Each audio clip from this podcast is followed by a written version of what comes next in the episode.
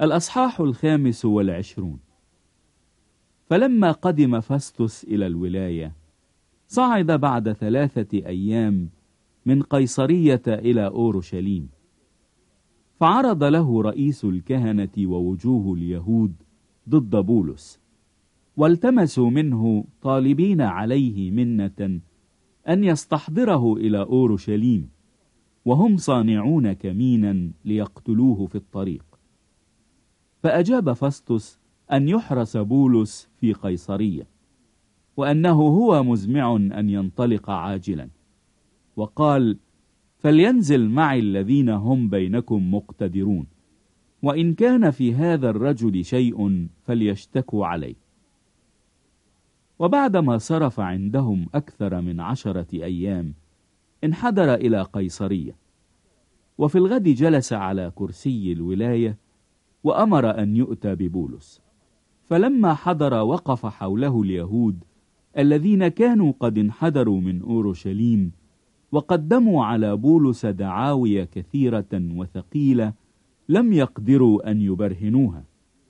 إذ كان هو يحتج أني ما أخطأت بشيء لا إلى ناموس اليهود ولا إلى الهيكل ولا إلى قيصر.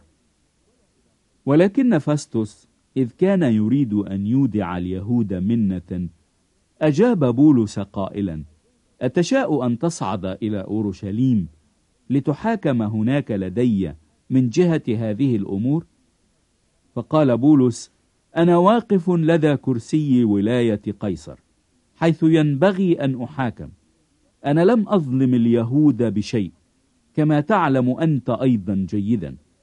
لأني إن كنت آثما أو صنعت شيئا يستحق الموت فلست أستعفي من الموت. ولكن إن لم يكن شيء مما يشتكي علي به هؤلاء فليس أحد يستطيع أن يسلمني لهم. إلى قيصر أنا رافع دعواي.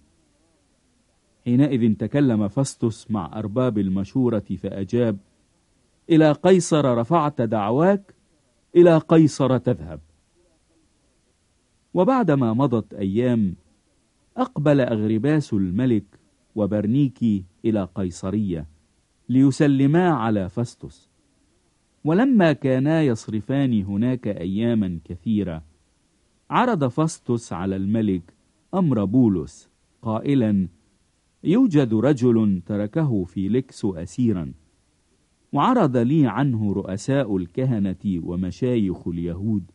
لما كنت في أورشليم طالبين حكما عليه. فأجبتهم أن ليس للرومانيين عادة أن يسلموا أحدا للموت قبل أن يكون المشكو عليه مواجهة مع المشتكين. فيحصل على فرصة للاحتجاج عن الشكوى. فلما اجتمعوا إلى هنا جلست من دون إمهال في الغد على كرسي الولاية وأمرت أن يؤتى بالرجل. فلما وقف المشتكون حوله لم يأتوا بعلة واحدة مما كنت أظن لكن كان لهم عليه مسائل من جهة ديانتهم وعن واحد اسمه يسوع قد مات وكان بولس يقول إنه حي. وإذ كنت مرتابا في المسألة عن هذا قلت ألعله يشاء أن يذهب إلى أورشليم ويحاكم هناك من جهة هذه الأمور؟ ولكن لما رفع بولس دعواه لكي يحفظ لفحص أغسطس أمرت بحفظه إلى أن أرسله إلى قيصر. فقال أغرباس لفاستوس كنت أريد أنا أيضا أن أسمع الرجل. فقال غدا تسمعه.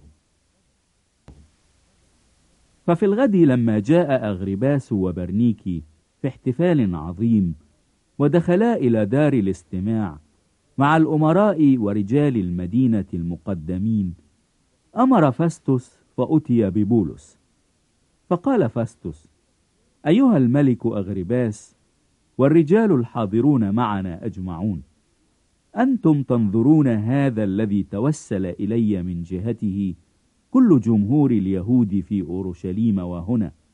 صارخين إنه لا ينبغي أن يعيش بعد. وأما أنا فلما وجدت أنه لم يفعل شيئا يستحق الموت وهو قد رفع دعواه إلى أغسطس عزمت أن أرسله.